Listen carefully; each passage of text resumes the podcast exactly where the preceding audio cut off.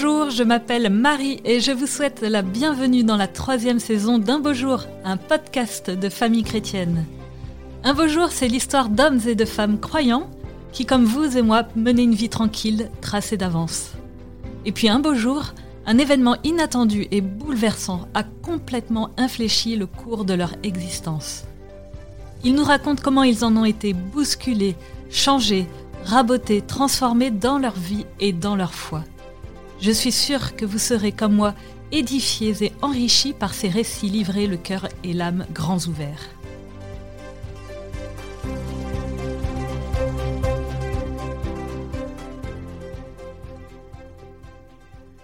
Aujourd'hui, je rencontre Isabelle Laurent. Cette mère de famille nombreuse et écrivain a vu sa vie bouleversée quand le jour de la Pentecôte 2019, des policiers lui ont annoncé que son quatrième enfant, Yann, s'était suicidé à l'âge de 30 ans. Déni, colère, incompréhension, doute, culpabilité, elle raconte dans un livre bouleversant Maman, tu pardonnes toujours son cheminement intérieur pour comprendre et accepter l'impensable à la lumière de la foi. Bonjour Isabelle. Bonjour Marie. Merci pour votre présence ici. C'est moi qui vous remercie. Alors, pour commencer, est-ce que vous pourriez me présenter l'objet symbolique euh, de votre histoire, s'il vous plaît? Alors, j'aurais bien aimé. Malheureusement, euh, je ne l'ai pas. C'est la croix de Yann, la croix de notre fils, à laquelle je tiens énormément. Elle me suit partout. Je sais où elle est. Elle est dans un sac. Alors, parfois, je change de sac, je l'emmène, je change et et euh, quand j'ai eu votre petit mot qu'il fallait que j'emmène un objet, bien sûr, c'était évident, c'était la croix, j'ai même pas vérifié. Et ce matin, je regarde dans mon sac, elle n'est pas là. Oh, je ne sais pas où elle est. Sur le coup, ça m'a profondément affectée, encore une fois. C'est encore une nouvelle épreuve, mais en fait, non. Euh, je pense qu'il y a quelque chose derrière, un message. Il est temps de passer à autre chose. La croix, c'est quelque chose qui est symbolique, c'est-à-dire c'est très matériel.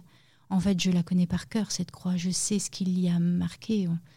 Je sais ce qu'il a inscrit. Je sais. Euh, et donc, il faut passer à un autre niveau maintenant.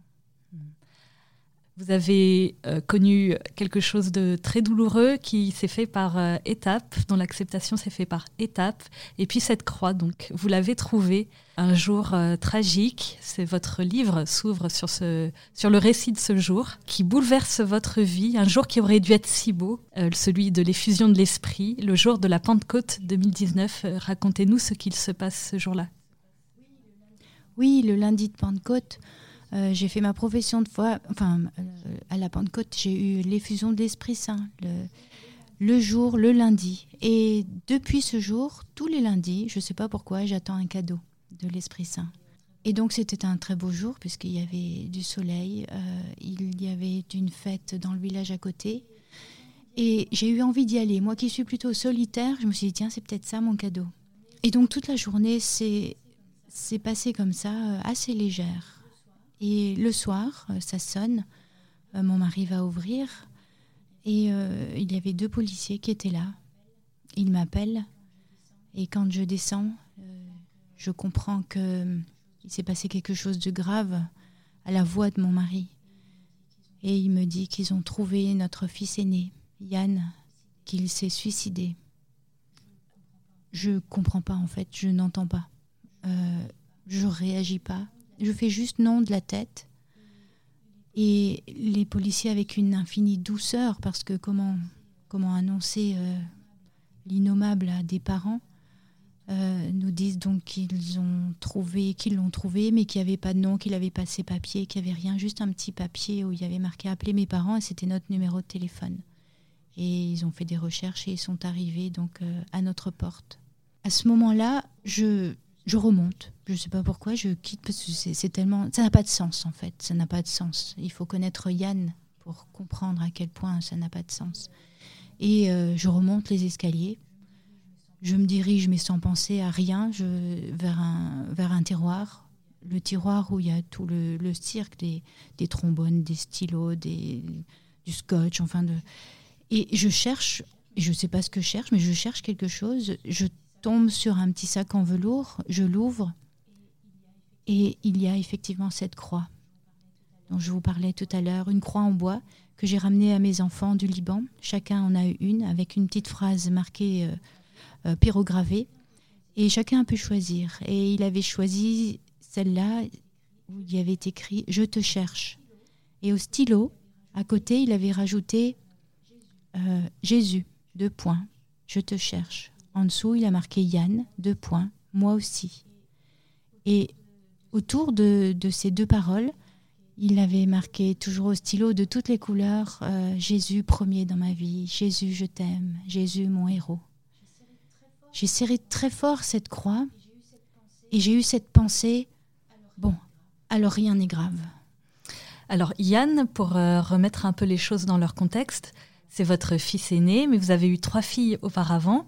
Euh, donc c'est votre quatrième enfant que vous avez adopté aux Philippines quand il était petit avec son frère euh, Raphaël. Et c'est un enfant qui n'a jamais posé de problème, qui a toujours eu à cœur de, réussir et même de, viser l'excellence jusqu'à obtenir un, un, bon poste au sein d'un ministère. Donc effectivement, votre première réaction, bien normal, c'est de dire que c'est pas possible. En fait, c'est pas, enfin, c'est pas lui. Il y a, y a erreur. C'est. Il y a erreur. C'est exactement ça. Et en même temps, euh, ce policier le décrit. Il décrit ses habits. Yann, c'est quelqu'un qui aime le beau, qui aime tout ce qui, euh, euh, tout ce qui est bon, tout ce qui est. Et à la manière dont il le décrit, je le vois parce que c'est lui, parce que parce qu'il a son pull rouge et que Yann est amoureux des pulls rouges et il en a je ne sais pas combien, parce que la première fois qu'il est arrivé en France, eh bien il a eu son premier manteau mmh. rouge et, que tout le monde lui disait qu'est-ce qui te va bien, qu'est-ce que tu es beau et, et, il y a ses chaussures, il me le décrit avec des très belles chaussures. Yann et ses chaussures, c'est aussi tout un. En fait, je sais que c'est lui et en même temps, je ne peux pas croire. C'est donc tout ça n'a pas de sens. Vous avez une amie religieuse, Anna, qui, euh, tout au long de votre épreuve, va à la fois vous soutenir, vous réconforter, mais aussi vous dire des phrases mystérieuses, choquantes presque, parce qu'elle vous demande de franchir un pas supplémentaire euh, dans la traversée de cette épreuve. Votre confrontation m'a vraiment fait penser au combat de Jacob avec l'ange et à la fin de la nuit, il reconnaît que c'est un envoyé de Dieu, mais sur le moment, il combat de, toutes ses forces parce que l'ange lui demande de, franchir un, pas supplémentaire. Et par exemple, voici sa réaction peu après que vous lui apprenez euh, cette terrible nouvelle. Euh, je cite Anna sourit parce que la mort n'est pas si grave. Elle n'est qu'un passage, c'est le lot de tous. La mort n'a rien de dramatique. C'est même naturel. Comme passer d'une journée à l'autre par le sommeil, on passe d'une vie à une autre par la mort. On ferme les yeux pour mieux les rouvrir. Ça ne change rien. On reste vivant. Chacun suit sa route. Celle de ton fils a pris un nouveau chemin. C'est tout. Alors, ce sont des mots consolants, hein, mais tout de même choquants, parce que d'accord pour les appliquer à une personne âgée euh, qui a une belle et longue vie derrière lui, mais pour votre fils, si jeune qui avait toute la vie devant lui. Comment vous recevez ces mots qui vous sont donnés au tout début? Anna, c'est la voix de la sagesse. Anna, c'est celle qui met avant tout euh, les paroles de Jésus euh, devant nos yeux, dans des situations où on n'a pas l'habitude de les entendre. Euh, tout ce que vous venez de lire, on le sait, vous le savez, la mort, c'est rien, c'est un passage. Tous les chrétiens le savent. En fait, on sait tout ça. Mais il y a des moments pour l'entendre.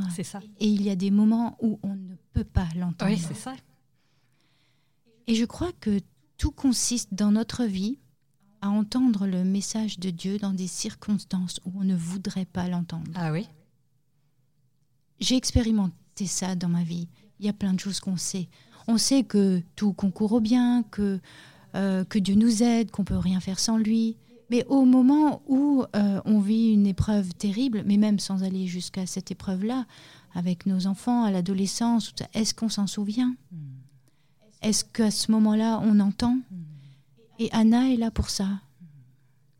Elle ne dit rien qu'on ne sache pas, mais elle les dit au moment où on doit les entendre, où on doit les écouter. Donc oui, c'était des mots nécessaires et qui vous ont sûrement aidé du coup à, passer cette étape bien normale du, déni. Et après cette phase du déni, donc le, mot qui brûle vos lèvres comme les nôtres, c'est pourquoi? Pourquoi ce jeune homme, bien sous tout rapport, euh, s'est-il donné la mort de façon si brutale et incompréhensible qui ne colle pas à sa personnalité? Et vous recherchez donc dans son enfance et sa jeunesse, il y a des choses qui peuvent expliquer cet acte. Et viennent alors les premiers regrets. Vous dites que euh, voilà, vous, vous regrettez de l'avoir laissé partir trop tôt en quatrième dans un petit séminaire. Au départ, je ne veux même pas me poser ce pourquoi. Parce que si on pose un pourquoi, ça veut dire qu'on accepte déjà. Et donc moi, je n'acceptais pas du tout. Euh, c'était impossible. Euh, donc c'était pas par rapport à cette, euh, ce pourquoi, parce qu'il faut dire les choses, pourquoi il s'est suicidé? C'est quelque chose de d'impensable pour des parents. C'est plus que la mort. On peut perdre un enfant, mais le suicide, c'est encore autre chose. Ça génère des culpabilités, mais immenses, des, des colères, des retournements de situation, des... On, a du mal à s'en sortir. Mmh. Donc, moi, j'avais besoin de, comprendre. Euh, moi, au fond, j'y croyais pas. Mmh. Je n'ai jamais cru un seul instant, en fait, qu'il avait pu se suicider. Jamais. Parce que ça ne correspondait pas à qui il était. C'est un enfant, donc on a été. Euh, qui est venu des Philippines. On il est arrivé chez nous à 7 ans et demi il avait, vu, il avait vécu déjà sept ans et demi euh, de, difficultés, mais enfin, c'est pas le bon mot. Euh, il a été trouvé dans la rue avec son petit frère à l'âge de deux ans et demi et trois ans et demi. Il a été ramassé par un policier qui les a amenés à l'orphelinat. Après, ils ont été tous les deux adoptés par une famille aux Philippines. Ça n'a pas marché. Ils ont été ramenés à l'orphelinat. À l'orphelinat, ils ont vécu des, choses. Ils sont arrivés dans un état épouvantable. Euh, le, petit, par exemple, avait les tympans euh, percés sous les coups de la violence. Ça a été euh, constaté par des médecins. Enfin, donc, il est arrivé à l'âge de 7 ans et demi, avec un passé, mais déjà effroyable. Et pourtant, ce petit garçon s'est ouvert, il sourit tout le temps, il a, il a dépassé, il dépasse tout. Euh, quand il était enfant, il a été battu dans la cour d'école. Mais il nous a rien dit. Il a trouvé le moyen de dépasser ça. C'est un enfant qui a une résilience, mais, mais incroyable. Donc, quoi qu'il vive, ça, ne lui correspondait pas. en plus, c'est un enfant qui avait la foi. Euh, plus que d'autres. Il était en avance sur, sur euh, plein de choses par rapport à, à des questions de, de fond. Euh, il a voulu être, être moine à un moment donné. C'était oui, c'était un enfant très, très spirituel, effectivement. Très. Donc, ben, c'était pas possible pour moi. Ça ne correspondait pas à, l'enfant que je connaissais. Du coup, oui, un enfant très très spirituel qui, en, du coup, oui, c'est ça, en quatrième, très tôt, en fait, il est arrivé en France il n'y a, a, pas si longtemps que ça. Oui. Il avait voulu rentrer au petit séminaire pour euh, justement. Euh, Alors, il a appris la connaissance de cette école où les élèves pouvaient euh, vivre leur scolarité tout en ayant une, une vraie vie spirituelle, avec des temps de prière, avec des messes, avec... Et puis c'était pour lui une manière d'approfondir sa, sa, foi. Et lui qui ne demandait jamais rien, mmh. qui était docile en tout, à ce moment-là, il a, fait des mains et des pieds pour, pour pouvoir... Et d'ailleurs, je peux même vous dire que c'est à cause ou grâce, j'en sais rien, à famille chrétienne qu'il est entré dans cette école. Parce que donc le famille chrétienne traînait toujours sur la table et je lui avais dit, écoute, euh, de toute façon, c'est trop tard, on est à la Toussaint, tu peux plus rentrer dans cette école, on verra l'année prochaine ou dans deux ans, mais là, c'est trop tard. Et il me montre l'article de Famille chrétienne où euh, il y avait de la place encore dans cette école et il prenait les enfants jusqu'à euh, jusqu'à la Toussaint. Et j'y ai vu comme un signe, parce que je me suis dit, bon, ben, c'est que... Et puis, comme il n'avait pas l'habitude d'insister, et donc il est entré dans cette école. Et vous, donc, vous, vous, suivez un petit peu dans, dans votre livre son, son histoire, dans, vous, vous euh, suivez vos souvenirs, donc vous vous rappelez qu'il rentre euh, là-bas, donc en quatrième. Euh, il semble heureux, mais en seconde, il vous semble plus distant.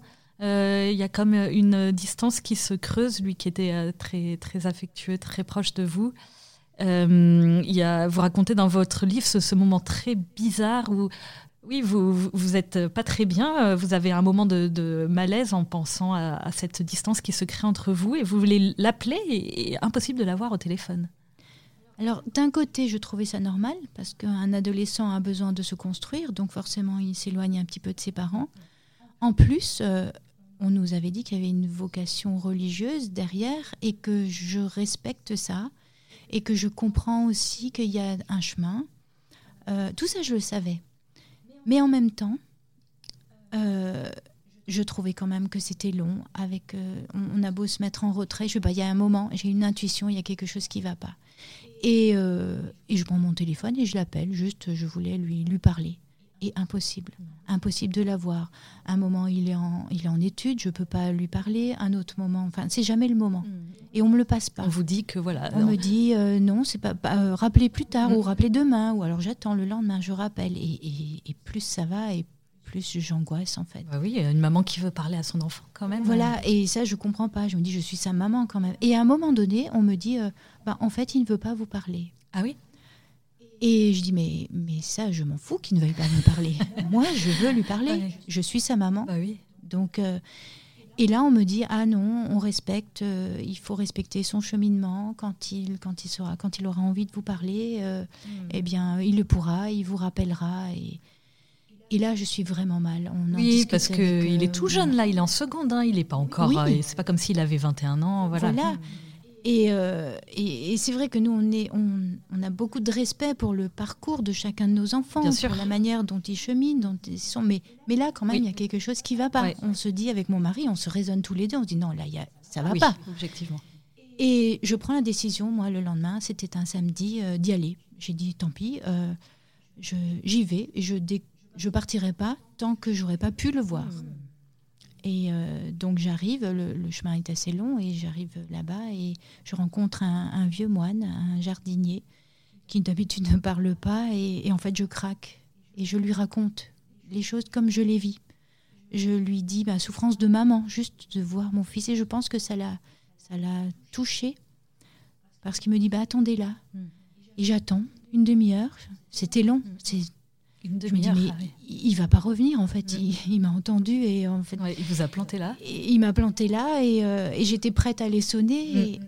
Et, là, je vois la porte qui s'ouvre et Yann qui sort. Un sourire lumineux. Tout s'efface au moment-là. Mm. Il n'y a plus rien et il est heureux de me voir. Et il me dit euh, Maman, euh, j'ai le droit de venir manger avec toi, et, mais il faudra que tu me ramènes l'après-midi parce qu'on a une pièce de théâtre. Mais il est tellement bien que j'oublie tout instantanément. Et je vais passer, mais un des moments les plus forts avec mon fils. On a un partage, euh, il me demande euh, ce qui se passe à la maison, euh, je lui demande comment ça va, il me raconte plein de choses. Et j'oublie même de lui demander pourquoi il ne voulait pas me voir. Hmm. Donc oui, ce, moment suffit à, oublier. Est-ce qu'il y a eu d'autres moments dans sa scolarité qui, vous ont remis la puce à l'oreille sur quelque chose Alors, Ils avaient des sorties en groupe. Et les parents se proposaient pour accueillir le groupe. Et comme nous, on avait une grande maison avec un grand jardin, donc euh, on les a accueillis plusieurs fois. Et c'est vrai que, bon, ben, on aime certaines personnes plus que d'autres, mais avec certains animateurs, je me sentais pas bien. Mais c'est très difficile de hmm. se baser sur quoi? Hmm. Sur. Euh, bon, on a tous des gens qu'on apprécie plus ou moins. Et alors, c'est sûr qu'avec le recul, aujourd'hui, aujourd'hui, je peux dire, oui, je le sentais. Mais sur le coup, j'en sais rien. Bah oui, bien sûr, sur le moment. Mais voilà, vous relisez tous ces événements, du coup, euh, après, après la mort de Yann, vous, vous, les relisez. Et puis, euh, comme pour creuser cette intuition qu'effectivement, il y avait quand même quelque chose euh, que, que vous aviez un petit peu pressenti à l'époque.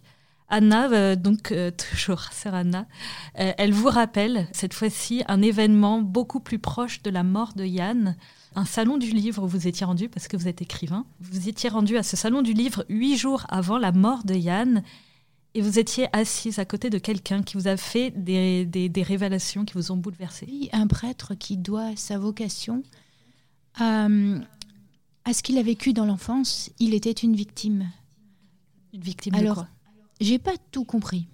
J'ai pas tout compris. Mais dans la conversation, euh, j'ai compris qu'il avait été victime de quelque chose et qu'il fallait se reconnaître victime pour pouvoir avancer.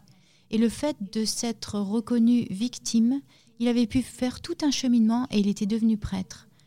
Et alors je lui dis, c'est marrant parce que bah, mon fils aussi voulait devenir prêtre, puis finalement il a, il a, il a abandonné. Et puis, euh, et puis je ne sais plus, de fil en aiguille, on a parlé de plein de choses. Et il me parle de cette école justement où est Yann. Ah en me disant eh ben, qu'il y avait eu des abus là-bas, qu'il y avait eu euh, des gens, des, des élèves qui se, qui se, sont suicidés.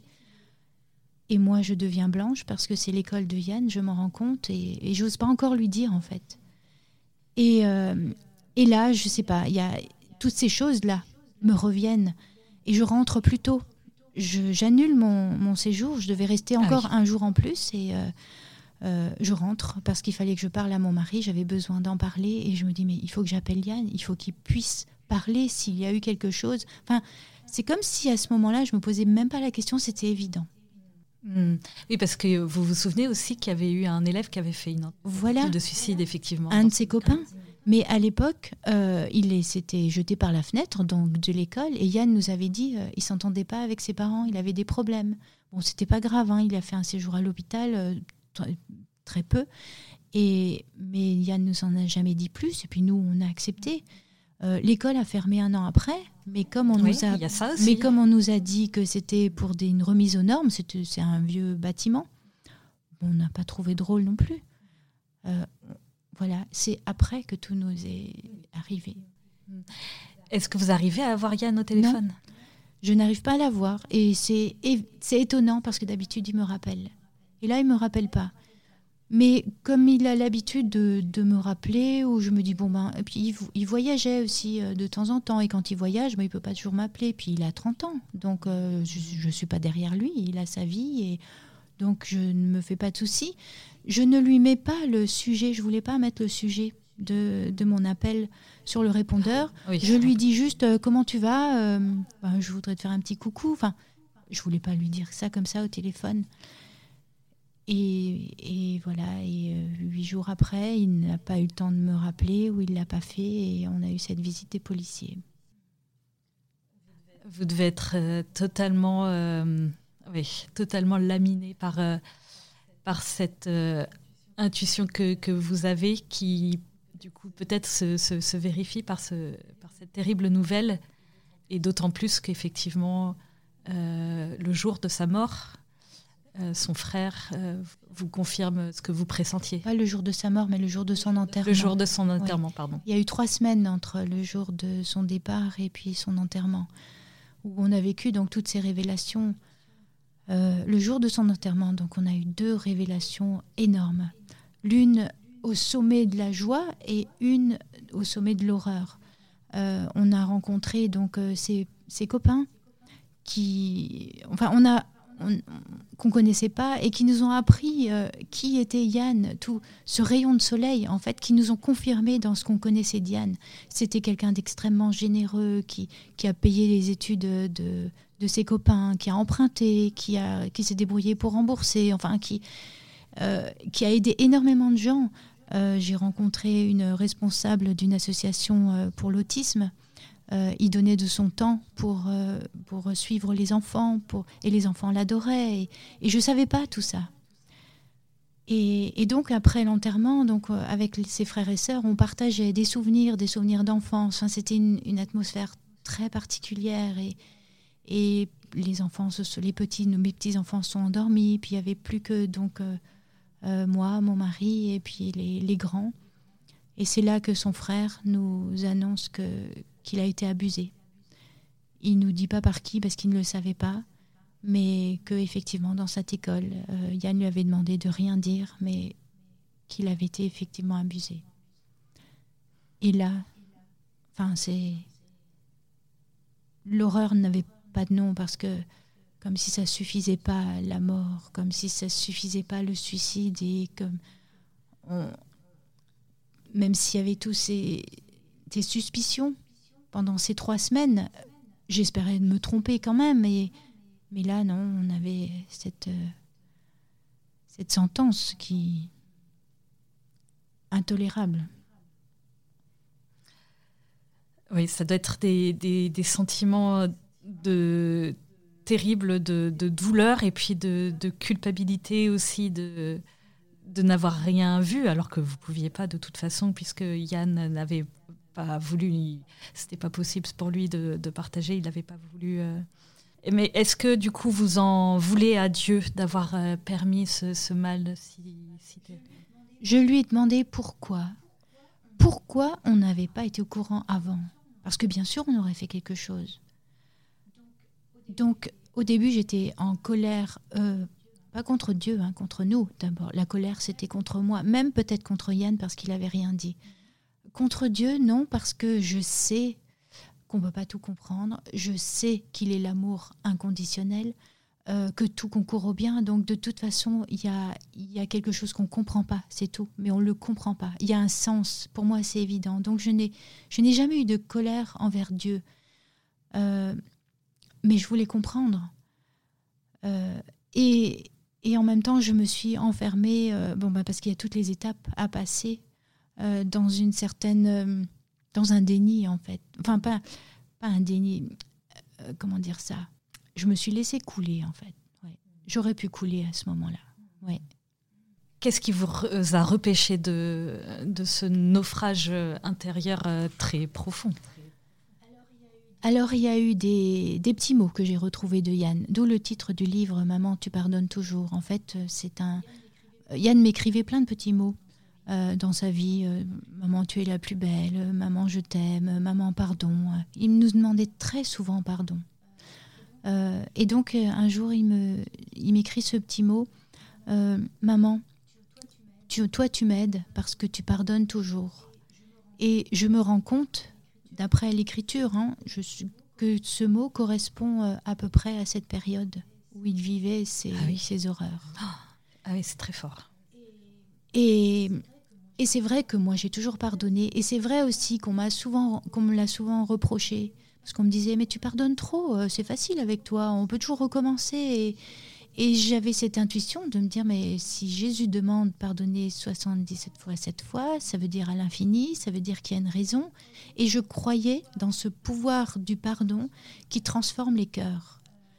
Euh, parce que à chaque fois, ce n'était pas la punition, par exemple, avec mes enfants qui les transformait. C'est le fait de pardonner, de, de remettre de la lumière surtout. Et, et là, ce, ce, petit billet que je retrouvais, c'est c'était une lumière. C'était comme s'il me disait euh, Maman, j'ai rien dit, mais il y a une raison pour laquelle j'ai rien dit. Toi, tu pardonnes, pardonne encore, continue à pardonner. Tu m'as aidé dans ce pardon, tu m'aides à pardonner. Et alors, c'est vrai que c'est un peu. Euh, ce serait trop court d'expliquer tout, mais il y a eu tout un cheminement là euh, qui m'a montré et qui m'a fait comprendre euh, peut-être le pourquoi Yann avait vécu tout ça. Il y a un sens. C'est-à-dire parce que on, enfin, on voit pas de sens dans, toutes ces épreuves. C'est vraiment les pires on, qui existent. On voit pas de sens, mais comme par hasard, alors on dit qu'il n'y a pas de hasard, comme par hasard, toute cette histoire arrive justement en ce moment, au moment où il y a tous ces, problèmes dans l'Église euh, liés à la même problématique. Et, euh, la première chose que qu'on a compris avec mon mari, Yann, c'était quelqu'un de lumineux. Il mettait de la lumière partout où il passait. Euh, pourquoi il a aidé tous ses, amis? Pourquoi il a fait tant de bien? On a reçu après une vingtaine de lettres du ministère de l'Éducation nationale, des témoignages. Mais il a aidé euh, des, personnes, euh, une jeune maman par exemple, avec deux enfants, il lui a payé des études pour qu'elle puisse continuer à monter dans les échelons. Enfin, c'est incroyable tout ce qu'il a pu faire. Et c'est comme s'il avait transmuté ce qu'il vivait, au lieu d'en vouloir, il a transformé les choses. C'est comme s'il voulait faire encore plus de bien, transformer les choses. Et c'est ça qu'on a compris petit à petit. Et donc sa vie entière, depuis le début, parce qu'il n'y a pas de hasard à rien, euh, cette vie est là pour transmuter quelque chose. Euh, c'est tellement moche, c'est tellement sombre tout ce qui se passe en ce moment dans, dans, l'Église. Je ne sais pas comment elle va s'en sortir. Elle va s'en sortir, c'est sûr. Comment, je ne sais pas. Mais il y a un, urgent besoin de mettre d'abord de la lumière, de mettre de l'amour. Et on ne peut pas le faire si on commence à juger, si on commence. C'est pas possible. Donc, alors on n'arrive pas à pardonner, on ne sait pas, mais on veut. On veut aller dans cette voie. Et après, Dieu nous prend par la main et nous fait rencontrer des personnes. Il, il m'a emmené jusqu'à Lisieux. voilà, les choses se font petit à petit. Donc, euh, oui, Yann vous montre euh, le, chemin du pardon que, que vous euh, choisissez de prendre à sa suite. Vous choisissez de pardonner. Donc, vous pardonnez à Yann déjà de, son geste, s'il l'a effectivement fait, et vous, lui, et vous pardonnez à ce prêtre. C'est drôle parce que je ne pardonne pas à Yann son geste parce que je continue à ne pas y croire.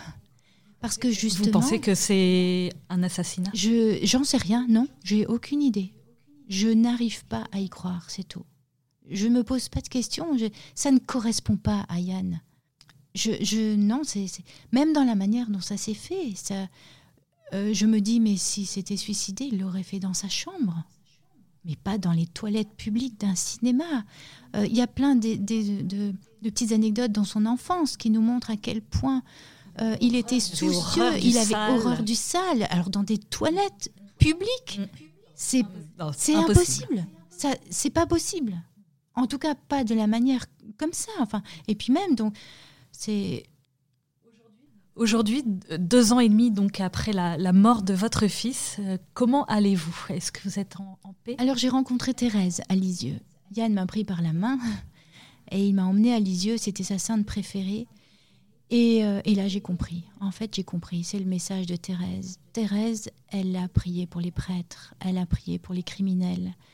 Et, euh, et c'est la petite voix cette petite voix des faibles, cette petite voix de ceux qui ne savent pas quoi faire. Qu'est-ce qu'on peut faire, nous, à notre niveau? Rien.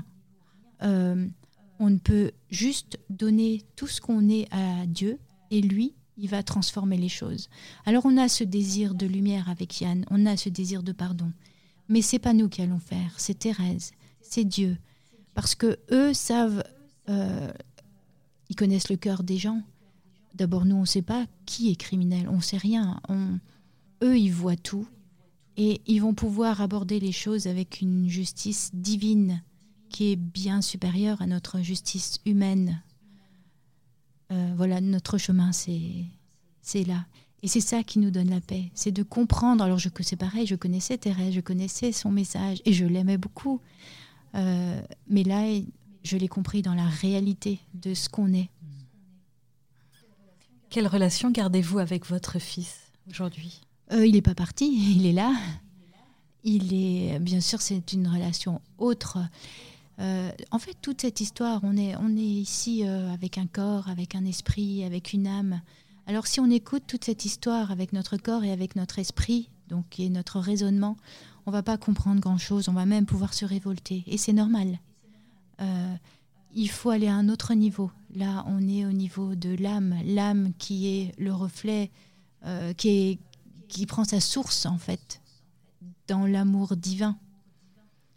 Et dans cette dimension-là, qui est le royaume déjà sur terre, euh, je vais dire quelque chose qui va peut-être choquer, mais on est dans la joie maintenant. C'est une joie, c'est vraiment une joie. Parce que, ben parce que il a tellement souffert sur terre que il faudrait être gonflé pour, euh, pour lui retirer ce qu'il a maintenant, c'est-à-dire cette présence à Dieu, à Marie, à tout ce qu'il a cherché. Je sais qu'il est heureux. Comment oser euh, regretter qu'il soit encore sur terre? C'est pas possible. Et puis quand on est maman, euh, on est là pour élever nos enfants avec un canteux. J'ai toujours dit, moi, je, je veux qu'aucun ne se perde.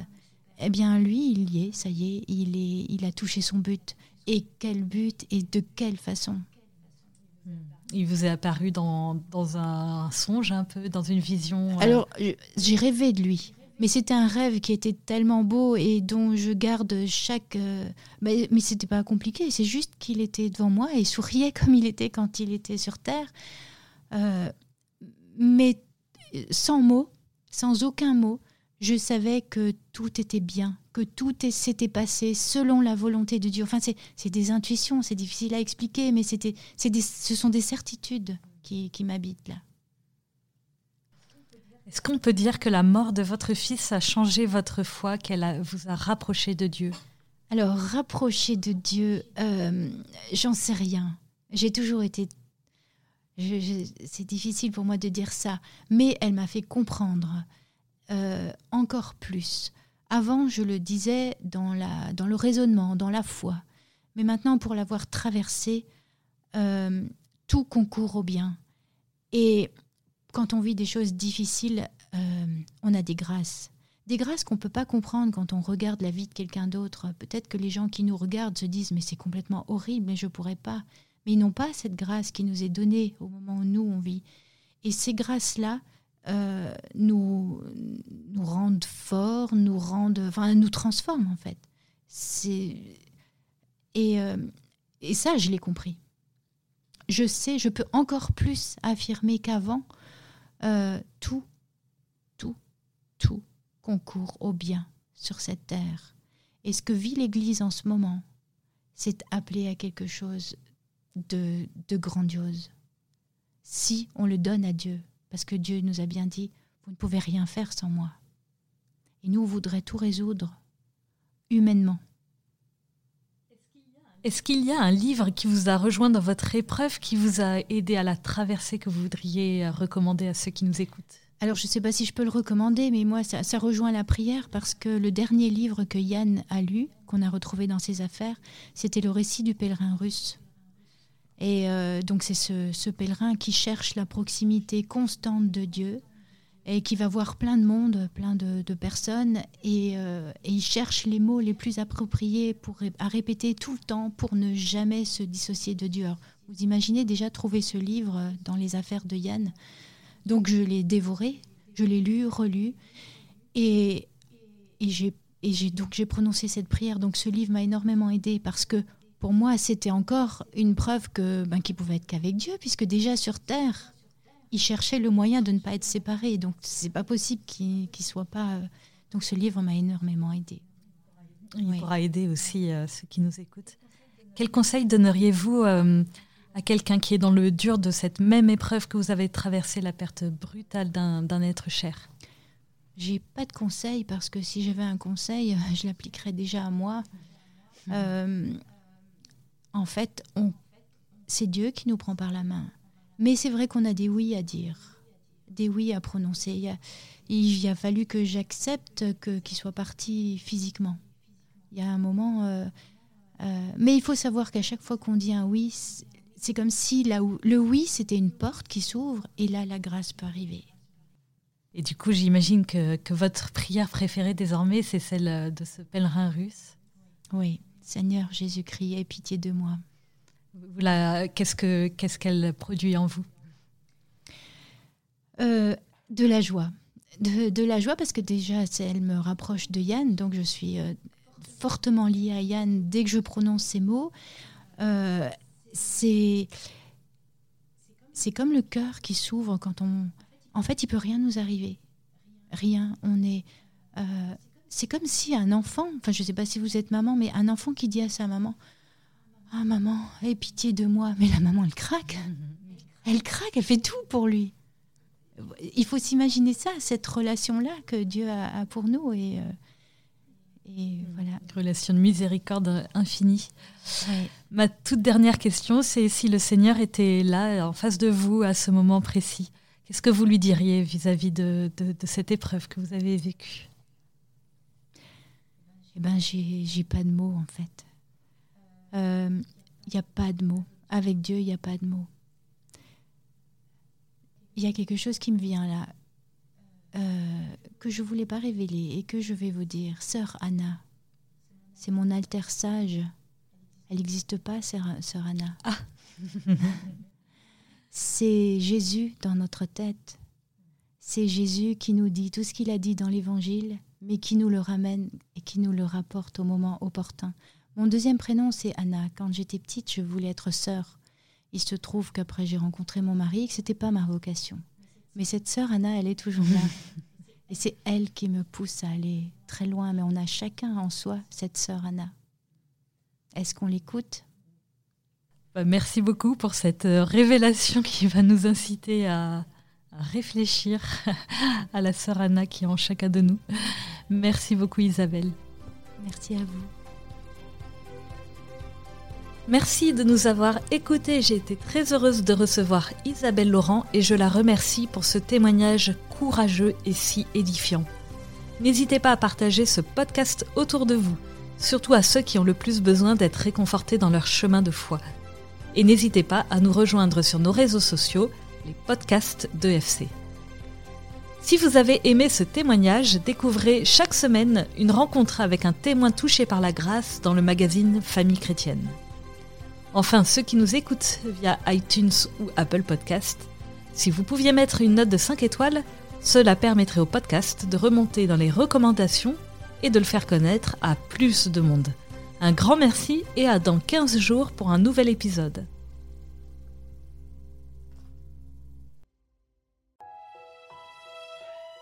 Famille chrétienne vous invite à vivre le temps de carême avec ses contenus dédiés. Articles, podcasts, vidéos, newsletters vous aideront à méditer et à vous recentrer sur l'essentiel. N'attendez plus et abonnez-vous au magazine à partir de 2,90€ par mois. Rendez-vous sur boutique.famillechrétienne.fr.